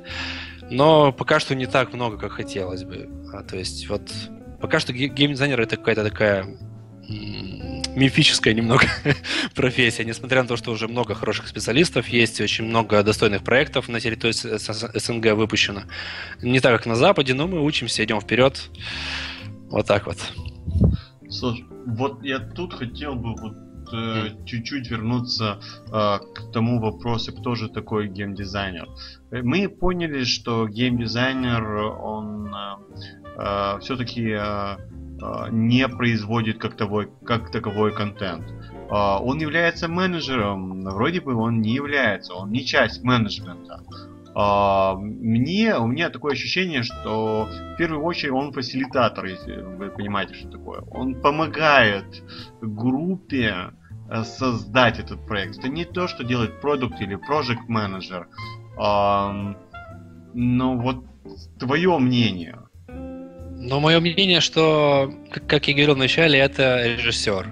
Это режиссер. он, он, он, не, актер, он не актер, он, его, его не видно в кадре. А, он, э, ну, грубо говоря, его нельзя пощупать, пока фильм не снят, да. Uh-huh. Причем фильм снят э, усилием целой группы людей, и каждый из них отвечает за определенную часть качества. И режиссер, э, исходя из своего видения и исходя из того, что требуют продюсеры, требуют э, заказчики, кто бы это ни был, и прислушиваясь к своей команде, он пытается... Это, грубо говоря, клей. Вот геймдизайнер — это клей. Uh-huh. То есть он, он придумал что-то, у него есть какой-то вижен, и потом он, он его выпускает и склеивает это все в, эм, в, в общий, в конечный продукт. Я опять тебя перебью, мне так нравится сегодня это делать. Я опять получаю какое-то садистическое удовольствие. Это плохо. Но вот я, я хотел тебя спросить про... Э, если геймдизайнер, режиссер, да? Mm-hmm а, то вот посмотрим по фильмам, по кино. Мы практически знаем режиссеров, имена режиссеров даже больше, чем имена актеров, по большому счету. Почему по играм мы не знаем имена геймдизайнеров? Ну, практически не знаем. Там есть... Э, э, есть отдельные личности, которые да. очень известны. Ну, два-три, ну, четыре. Но Сид Мейер уже не геймдизайнер, он там продюсер по большому счету. Ну, тем не менее, он был, то есть он был геймдизайнером, и, и я уверен, что он геймдизайнер еще. Но смысл в том, что есть, есть супергерои. Но, но есть супергерои, ну, здесь получается так. Часто фильм а, может, с ним может справиться один геймдизайнер. Если проект большой, по-настоящему большой и крутой, то чаще всего там много геймдизайнеров, которые каждый из них крут, и каждый отвечает за, за какую-то часть. И там нельзя сказать, что вот это такой-то парень, и он, а, он, он благодаря нему все получилось. Есть такие люди, которые, которые, у которых централизированная власть, mm-hmm. типа Хернобу Сакагучи, типа а, Хидео Кадзими, типа mm-hmm. Питера Мулине Э, который такой скандально известный, но тем не менее как бы известный, да, очень. Э, тоже Сид Мейер, есть mm-hmm. потом Клифф Близинский из Epic Games, потом есть этот эм, Говард из из э, этого беседки, mm-hmm. который делает Fallout и новые, и Elder Scrolls, и тут тоже у него он как бы такой. Потом есть э, э, Кен Левайн, который Биошок запилил. То есть, я, я сейчас всех не вспомню, но я не, ну, ты уже наз... сказал, он нормальное, да. нормальное количество. Назвал достаточно для того, чтобы как бы, понять, что есть люди, которые являются вот таким вот супергероем, центром э, разработки. А где-то эти люди супер классные профессионалы. Где-то, ну, я считаю, что в первую очередь это люди, которые э, харизматичны. Э, вот бывают очень классные геймдизайнеры, очень клевые, но они либо скромные по своей, э, ну, по своей натуре, либо они э, как-то вот не вот не, не любят э, света, да, им, им нравится оставаться в тени. Есть классные специалисты, которые просто, они не, не на слуху, не на виду, мало кто о них помнит, кроме там преданных фанатов их игры. Э, но тем не менее они существуют, они делают классные игры, и мы просто о них э, не знаем. Я сдаюсь. Я согласен. Я согласен. Кстати, тут э, много вопросов, я просто их сейчас эм, пропущу все. А, вот важный вопрос, мне кажется. Как понять, если идея другого лучше твоей? А, ну, это я считаю, что это важно. Для геймдизайнера это очень важно. И, или как дать ему понять, что его идея не очень или не подходит. Давай мы к первой части вопроса, потому что она важная. Как понять реально, может быть, чья-то идея лучше твоей, и не упустить этот момент для того, чтобы сделать игру лучше? Ну, ну первый, в первую очередь нужно быть беспристрастным, потому что если ты придумал идею, ты за нее уже болеешь, так или иначе. Это так. И когда тебе говорят идею со стороны, естественно, ты первое, что что ты чувствуешь, это, блин, это же идет в разрез с моей идеей, моя идея должна быть лучше.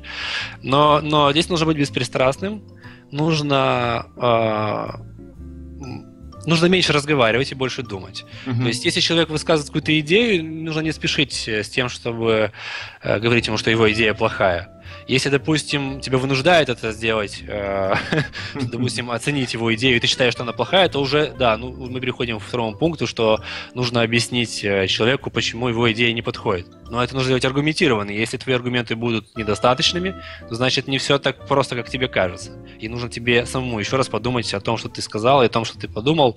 И, возможно, через там 5 минут, через час или завтра ты поймешь, что человек на самом деле дело предлагал.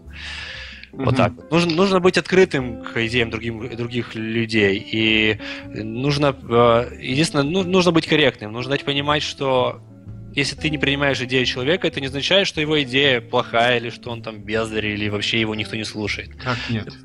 Просто, просто нужно, нужно э, дать понять, что как бы я услышал, я услышал твою идею, но как бы пока, пока что, ну, так как я геймдизайнер, я отвечаю за эту часть, я э, придерживаюсь своего мнения. Я подумаю, допустим, о том, что ты говоришь, и проанализирую, сделаю выводы. Как бы, если ты уже проанализировал и об этом думал, его вариант был у тебя в голове, но ты от него отказался по определенным причинам, то, соответственно, у тебя сразу готовы аргументы, почему ты отказался uh-huh, от этого, uh-huh. и ты можешь привести их и сказать, что я вот тоже обдумал об этом и отказался поэтому, поэтому, поэтому. И uh-huh. бывает, это, кстати, очень важно проговаривать, потому что бывает так, что я сижу и думаю, что вот такая-то такая-то идея, и она прикольная, ну, я думаю, блин, программисты не потянут, они не успеют, или они, допустим, это будет слишком дорого для них, uh-huh, ну, допустим, uh-huh. с точки зрения оптимизации. Да.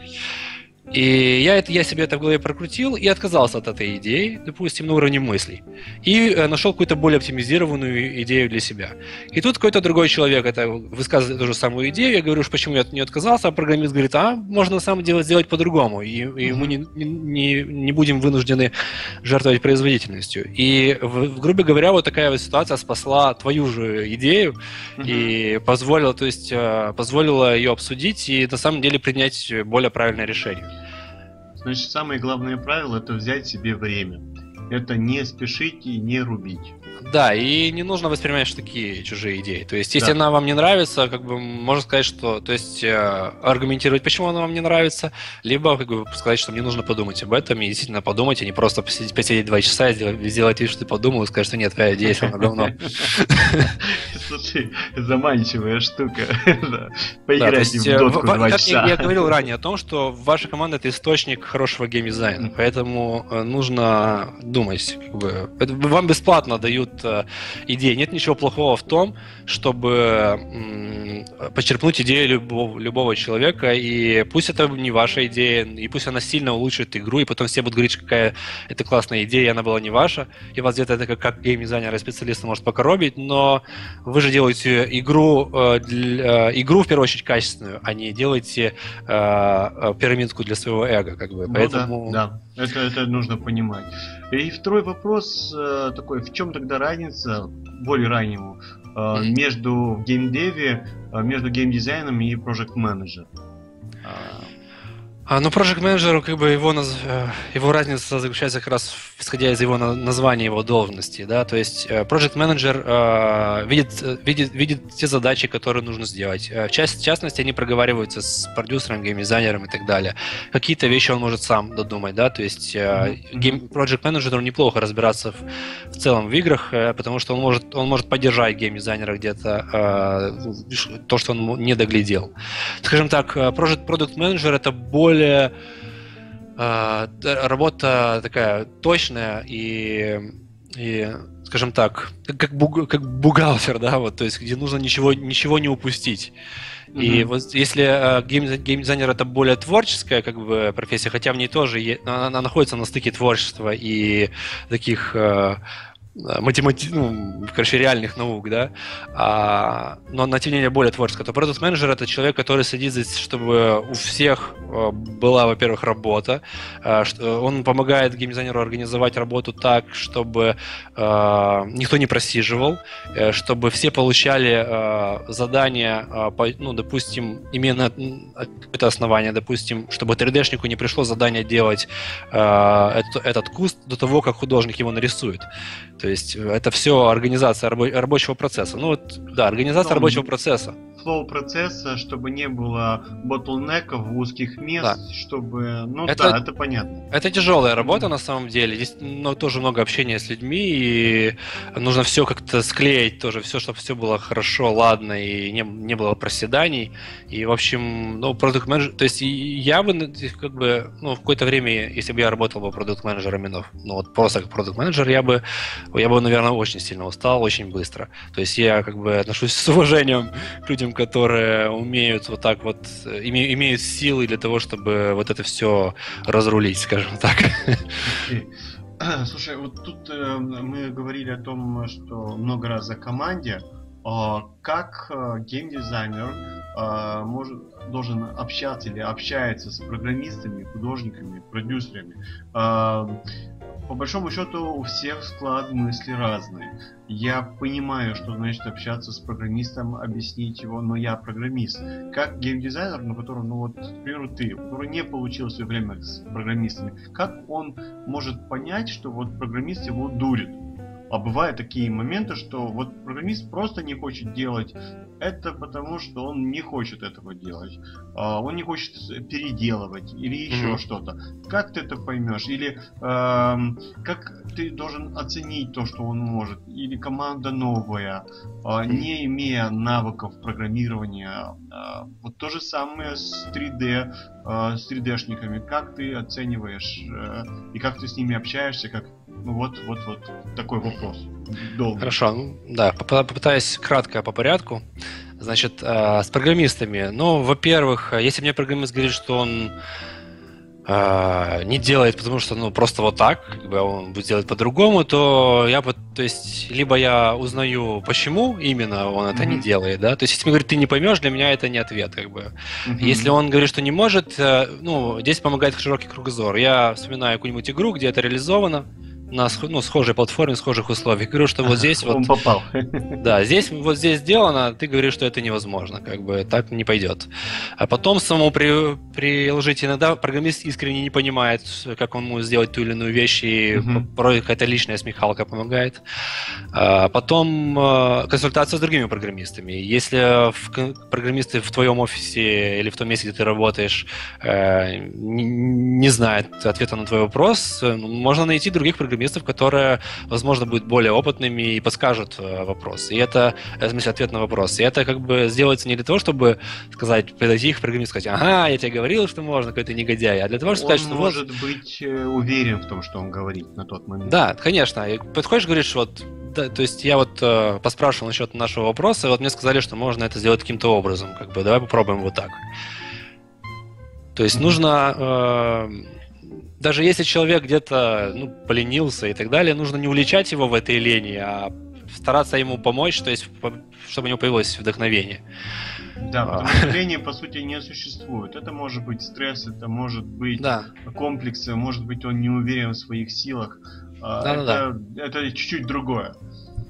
Вот. Э, ну, если, с точки зрения э, общения с программистами, то тут нужно быть максимально точным. И нужно думать э, максимально логически. Какие-то абстрактные образы не канают. Правильно.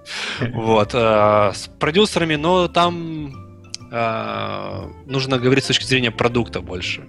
Недаром не продюсеры, и нужно говорить категориями того, что это продукт, что он будет классно, будет заинтересовывать каких-то людей. Если мы реализуем эту фичу, то это вот поможет нам выйти вот на таких-то, таких-то к примеру, игроков или позволит нам э, конкурировать с каким-то таким-то продуктом. То есть здесь нужно говорить категориями бизнеса. А потом с художниками это это образы. Как бы я закончил в свое время художественную школу, я не художник, как бы, но мне достаточно знаний и понимания того, что я хочу. Если я придумываю игру, я знаю, что я хочу. И то есть художнику нужно э, поселить идею в голове, при, при, привести референсы, как, э, в зависимости от человека. Э, кому-то проще донести мысль, кому-то сложнее, но чаще всего получается так, что ты, если ты находишь человек, человеку подход личный, то потом легко достаточно работать, потому что ты уже знаешь, э, ну, что ему нужно от тебя, чтобы понять задание. И это просто какой-то процесс притирки идет, а потом обычно идет все нормально. А, ну, с композиторами, с звуково- звуковиками, ну, здесь э, я буду отдельную на этом, на Game Factory, вес, весеннем нашем отдельный, mm-hmm. отдельный у меня будет э, целый спич по этому поводу. Но здесь как бы тоже очень важно понимать, что ты хочешь, и быть очень кратким, четким и иметь достаточно определенный кругозор э, в музыке и звуках. То есть гейм, геймдизайнер, по сути, должен разбираться во всем понемногу э, для того, чтобы успешно работать э, с командой. То есть ему не нужно быть ни программистом, ни художником, там, ни композитором и не продавцом, ну, в смысле, mm-hmm. продавец, продавец с точки зрения бизнесмена, чтобы как бы, хорошо работать. Ему нужно просто понимать, что для этих людей важно – и что, что, они, что им нужно для качественной работы их. То есть как, как, какие моменты нужно учесть, и тогда все нормально. Но okay. опять же, нужно быть, нужно быть гибким. Э, там топать ногой и так далее. Не это как бы не, не вариант. Это не то, что не получается, это просто ничему хорошему не приводит. Э, я очень, ну, как бы, я очень не люблю конфликты, и, э, потому что они очень очень деструктивно влияет на разработку. Я люблю ту игру, которую я делаю чаще всего, и мне хочется, чтобы она вышла классной. И любой mm-hmm. скандал, любой негатив, который идет, он превращает игру не в то, что она даже могла бы, чем она могла бы быть. этот э, раздор, он ничему хорошему не приводит никогда. Э, да, это тоже опыт, но как бы никому не советую начинать ругаться, потому что все-таки на самом деле чаще всего ругаемся из-за пустяков. Uh-huh, uh-huh. А, мы приблизились к инструментарию. Mm-hmm. Чем ты пользуешься, а, когда ты проектируешь игру? И, может быть, что-то что-то подскажешь нашим ребятам? Значит, ну, первое, то есть самое основное это документ. То есть это Word документ, Google Docs, не важно, любой, любой тип программы, который подразумевает ведение документации. Mm-hmm. Ну, мне комфортнее работать. Э, ну, естественно, Excel тоже нужен. Ну, в общем, Microsoft Office, естественно. Google Docs тоже подходит для этого дела. Uh-huh. Я использую Paint.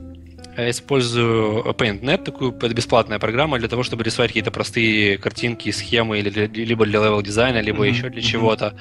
А, есть еще очень клевая программа, которая мне нравится. Я даже работал в ней определенное время, но со временем перестал, это articy:draft. Это специальная программа для геймдизайнеров, которая помогает создавать, ну, такие, можно сказать, неплохие прототипы, где-то даже играбельные на уровне логики. Да-да, я, я устанавливал ее себе, вот. чтобы посмотреть. Она платная, но она стоит того. Да, она очень классная. Единственный момент, э, если вы хотите работать с Artist Draft, вы должны приучить всю команду с ней работать. Uh-huh. То есть они должны понимать, что дизайн-документ — это Artist Draft.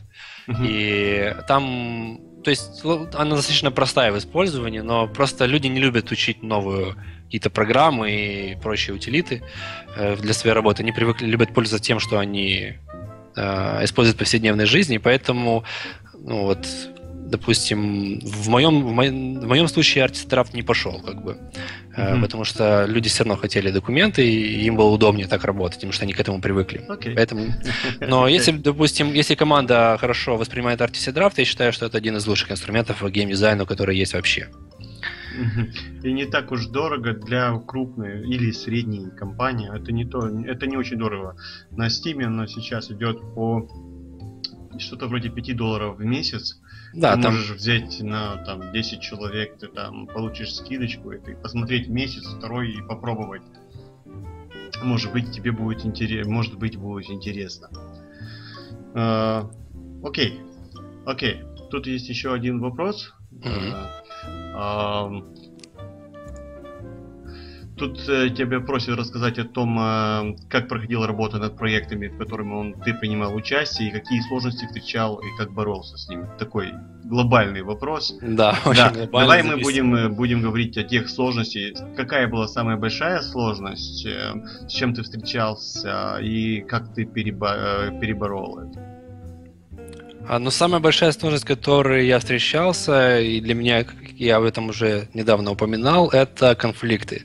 То есть, mm-hmm. когда происходит конфликт в команде, и конфликт серьезный, когда люди начинают откровенно не переваривать друг друга, то это очень сильно бьет э, не только по проекту, но и лично, потому что ты понимаешь, что по сути ты портишь отношения с людьми из-за а, не из-за того, что они там плохие и так далее, или ты плохой или хороший, а из-за того, что вы как бы не поделили э, что-то в разработке.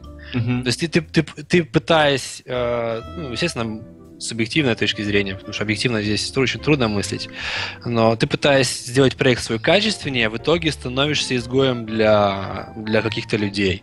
То есть они обижаются на тебя, они на тебя злятся, они тебя ненавидят, и, и ты начинаешь кого, на кого-то обижаться, на кого-то злиться и кого-то ненавидеть. И, в общем, это э, сам, ну, вот в моей, в моей практике это самое такое вот печальное, что случалось. И я очень... Э, это был определенный опыт. Я стараюсь э, не возвращать, то есть стараюсь больше не дов... как-то организовывать все так, да, чтобы обойти эти острые углы. И, возможно, где-то наступить на свое там самолюбие в каких-то вопросах, но не, дов... не доводить эту до точки кипения какой-то вот этот вот уровень, чтобы все начинали с друг другом грызться и там э, обсуждать друг друга за спиной и там проклинать и ну, говорить, чаще всего это бывает по почему, почему такое случается. Ну вот, к примеру, если бы это был не игровой продукт, а другой, я бы мог бы сказать, что, ну, когда, ну, не видно прогресса или что-то такого, вот начинается, э, мы ищем, кто виноват в этом, и тогда возникают вопросы, безусловно. Да, то есть э, некоторые люди из-за прогресса тоже, некоторые люди думают, ожидают одно, видят другое, они не согласны, они не понимают, э, что происходит, э, они не видят полной картины, и ты тоже не видишь полной картины, ну, что, что, что к чему.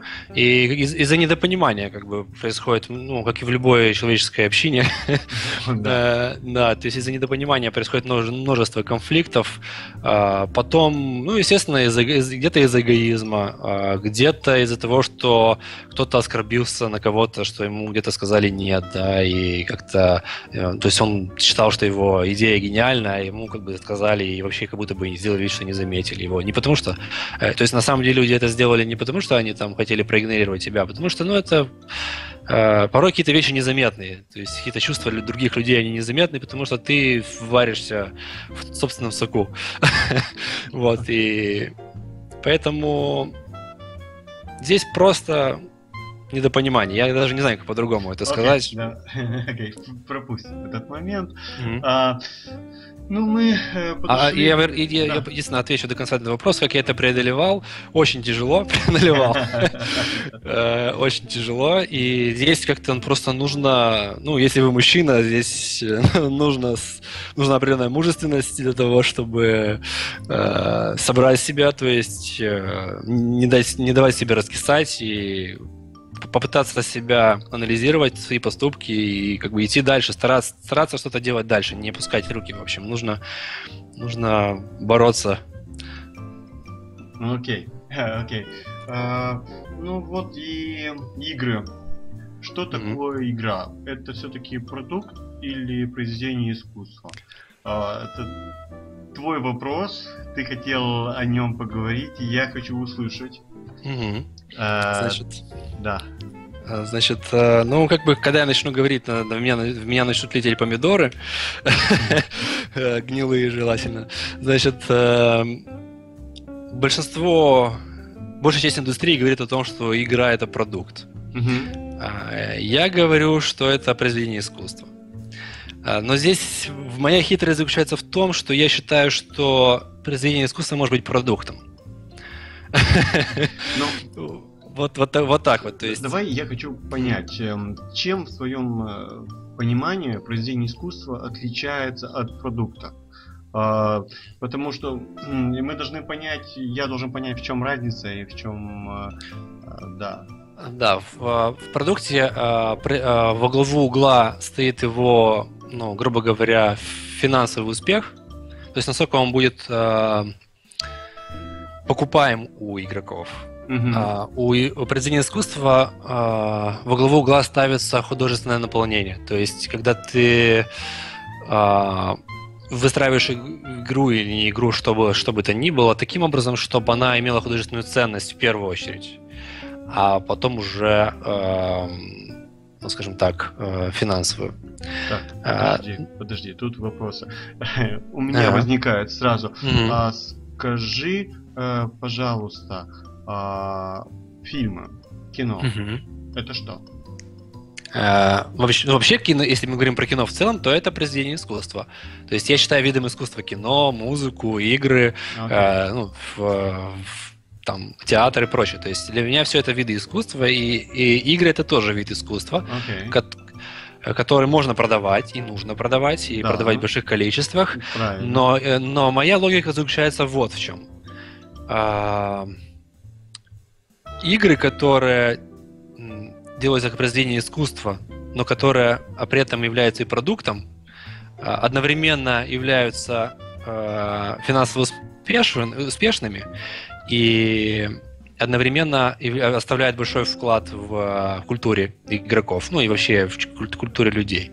Ну, к примеру, э, не знаю, вот Metal, Metal Gear Solid есть серия такая шпионских боевиков.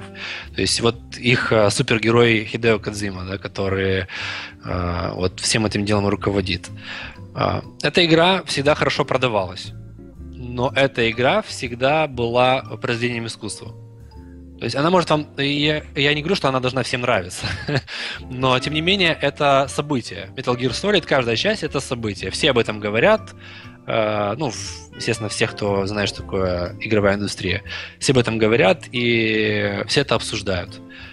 А, а, то есть, скажем так, э, тот же Shadow of the Colossus, игра, которую я упоминал, произведение искусства, она очень хорошо продалась. Mm-hmm. Возможно, она не продалась не так хорошо, как, э, допустим, Call of Duty, mm-hmm. но хотя Call of Duty тоже по-своему произведение искусства, но, но в, в намного меньшей степени, в геометрической прогрессии в меньшей степени. Но, тем не менее, как бы там тоже много места для искусства. Так вот, э, Shadow of the Colossus очень хорошо про- продался, и очень неплохо, они неплохо заработали на этом проекте. А, я приведу пример другого, э, другой игры, которая вам может показаться, что это не произведение искусства, но я считаю, и я абсолютно серьезно, э, что GTA, Grand Theft, Grand Theft Auto это произведение искусства. То есть в ней, да, в ней можно делать что угодно. То есть вы-то можете быть э, просто заниматься откровенным грабежом, насилием и прочим, но тот э, культурный посыл, который несет эта игра, очень трудно переоценить, потому что там такая мощная, жесткая и глубокая сатира на наше современное общество. Ну, там больше высмеивается американское общество, но и, но и на глобальное тоже. Что там этого очень много, и там очень много глубоких мыслей. Э, она не выглядит как, арт, как произведение искусства с точки зрения вот такого а, артхауса, да, то есть, э, ну, допустим, как это выглядит Shadow of the Colossus, он более такой артхаусный, хотя он не скатывается прямо в глубины, глубины артхауса. GTA — это такой продукт, который казалось бы, продукт. Но я считаю, что эту, этот проект в первую очередь произведением искусства, потому что он не просто учитывает э, все пожелания игроков и того, что они хотят в этой игре делать. Они воспитывают игрока. они э, э, в его голову э, как бы в хорошем смысле засовывают мысли, э, пищу для размышлений. Он, если игрок э, хочет это узнать это, это воспринять, то он будет уже другим после этой игры. А как, что как не искусство нас изменяет, как бы. Вот так вот, я считаю. Окей. Okay. Э, к чему я это говорю? Uh, сейчас, э, кажется, на Каногу было.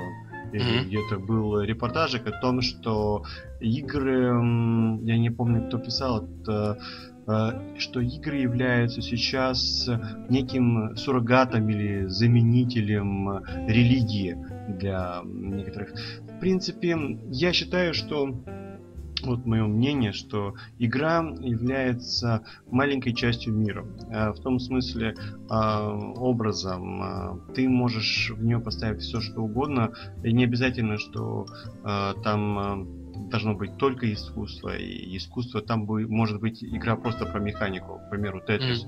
Но это больше создание мира. Вот что эта игра.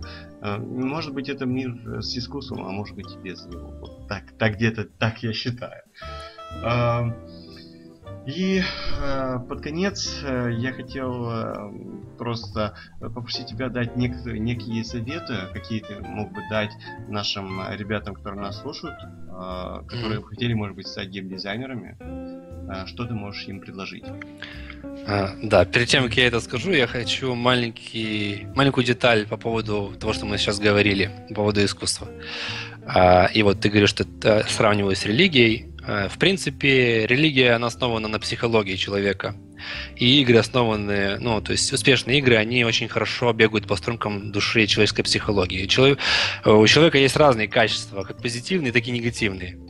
А, именно негативные, допустим, там, не знаю, алчность, да, к примеру, жадность, э, э, зависть и прочее, прочее.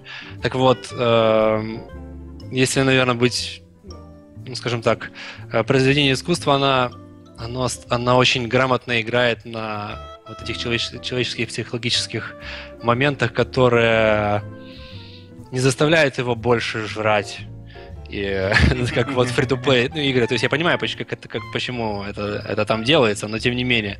То есть вот игры, которые я, по крайней мере, по-настоящему уважаю, а, игры, которые играют под тем струнком а, твоей личности, которая э, говорит тебе, что ты не такой уж и плохой человек. а, а игры, которые играют по другим э, стрункам души, ты не замечаешь, что ты плохой человек. Поэтому free так популярен. Ты не замечаешь, что ты э, плохой человек. Это как бы сейчас звучит очень по-детски и глупо, и, и, и на самом деле не говоришь о том, что вы плохой человек. Просто, просто она, а, эти игры не вызывают таким инстинктом, который мы, мы, мы обманываемся. И uh-huh. есть, э, есть э, обман во благо, э, а есть обман во вред. Вот обман во благо я э, за него, а обман во вред мне, конечно, тяжело работать приходится, но работаю, но тяжело. Okay. Чисто психологически. А по поводу советов, ребятам, ну, как бы у меня, у меня своя, своя история, как, как я попал. Где-то мне повезло, действительно повезло. Где-то я вовремя среагировал на что-то, да, то есть э, где-то я шел, то есть когда я увлекался играми, определенные люди, которые окружали меня, они считали это чем-то несерьезным, чем-то э, чем, что достойно шуток, и мое занятие, ну, никак не пригодится, мои увлечения никак не пригодятся мне в реальной жизни, и мне нужно заниматься чем-то другим. Вот, но где-то, то есть я к тому, что нужно быть упорным том, что вы делаете. Если вы хотите делать какие-то типы игр, допустим, вы не мечтаете делать там, ну, не знаю, RPG а, в стиле Elder Scrolls. Понятное дело, что вас никто вначале не, не, не возьмет. Начните с чего-то малого, возьмем, возможно, какого-то подмастерья, участвуйте в проектах некоммерческих. Они, может быть, 99% из них не выйдет, но вы получите опыт. И э, также старайтесь много играть. много играть в игры. Э, это не означает, что вы должны там просто сутками напролет э, залипать в экран. Но, тем не менее, играть и смотреть, что в этой игре хорошего. Старайтесь анализировать игры. И, ну, литературу тоже стоит почитать, это тоже The Art of Game Design, и, и еще много, и я уверен, что если вы загуглите, вы найдете много полезных э, книг, которые нужно прочитать. И еще один момент, э, старайтесь социализироваться с другими разработчиками. Э, не просто для того, чтобы получить место где-то, а просто чтобы понять, как они работают. Вы, возможно, узнаете намного больше о том, как работать с людьми до того, как вы вообще э, начнете работать. Тем более то, что сейчас, как бы вот с нашей всей этой Game Factory э, катавасией, да, как бы в позитивном смысле, э, это очень просто сделать. Мы стали больше общаться друг с другом, у нас появилось больше связей друг с другом, и то есть не, бойтесь спросить кого-то о каком-то совете или о том, как э, работает э, тайная вещь в этой индустрии. Если человек знает, у него есть время, я думаю, что мало кто откажет вам в том, чтобы ответить на этот вопрос. И здесь обычно секретов нет. Это раньше казалось, что вот у меня крутая идея, я ее сохраню, никому не отдам. Идей полно, как бы нужна их реализация. Поэтому люди охотно делятся опытом и я думаю, что вот эти моменты, что играйте, социализируйтесь с другими разработчиками, читайте литературу, и я думаю, что вы начнете э, э, работать. И самый, наверное, большой э, совет, состоящий из двух частей, это не спешите и э, попытайтесь э, свое творческое эго держать под контролем. Mm-hmm. Это, это важно. Я, я, я это говорю, то есть не потому, что я там какой-то э, дядя, который с высоты какого-то непонятного божественного полета это рассказывает. Я просто сам через это переш... прошел. Я э, делюсь просто своим опытом. Э, и очень важный момент здесь дать понять команде, что для вас важен проект, а не, а не ваша собственная победа. Это важно донести до окружающих. Александр, тут еще один вопрос, я его задам, mm-hmm. и мы скажем всем пока-пока. Хорошо. А, да, мы долго уже. Да-да-да. А, тут спрашивают, кто на ваших проектах занимался а, проверкой или анализом целевой аудитории? Делали это геймдизайнер? А, и если да, то откуда он брал информацию? Из каких источников? Ага. А, ну, значит так, а, когда я работал а, в Magic Indie, ну, когда я работал над казуальными проектами, там, в принципе, было все просто. Сам Big Fish имел четкое определение, ну, это издатель, четкое определение того, какая у нас аудитория, и мы знали, какая у нас аудитория с самого начала, когда работали. То есть они уже, это уже было определено. А, когда мы работали над Сайберлайном, я определял аудиторию э, людей. Я это делал, э, где-то я читал э, информацию, э, то есть находил статистику. Я не помню, честно, ресурсов. Это было когда, это было давно, достаточно уже несколько лет назад. Э, но я помню, что я много гуглил, много читал о том, различные статистики и, естественно, брал какую-то, какую информацию из своего опыта. Потому что я э, сам люблю гонки, сам люблю combat racing, и я знал э, именно психологию человека, который хочет в это поиграть. И я знал, какой человек будет в это играть. Вот так вот. Mm-hmm. А, а что касается еще другой работы, то так, так бывало, что я работал в команде, где уже этим занимались другие люди. Они говорили, что вот у нас целевая аудитория такая-то, такая-то, такая-то, и мы делаем для них. И я просто, держа в уме эту целевую аудиторию, я работал, то есть э, придумывал что-либо. Потому что то, что хорошо там для мужчины средних лет, плохо для девушки 13 лет. Ну да, в многих случаях. Окей. Да. Ну, я думаю, что это... Это прозвучало двусмысленно, и я сразу об этом не подумал. Это был очень интересный вечер, лично для меня, надеюсь, для всех. А, Саш, спасибо большое. Мы тебя еще будем приглашать, будем говорить о каких-то уже конкретных проектах, ну, над которыми ты будешь работать, или или вот над новой, не, да, не знаю, новые механики появятся, к примеру, как геймдизайнер, геймдизайн и VR срабатывается. А, ну, мы об этом поговорим тоже. А пока всем пока-пока. Спасибо Александру. Да, большое спасибо. Было интересно поговорить. А нам послушать. Всем пока-пока. Пока, счастливо.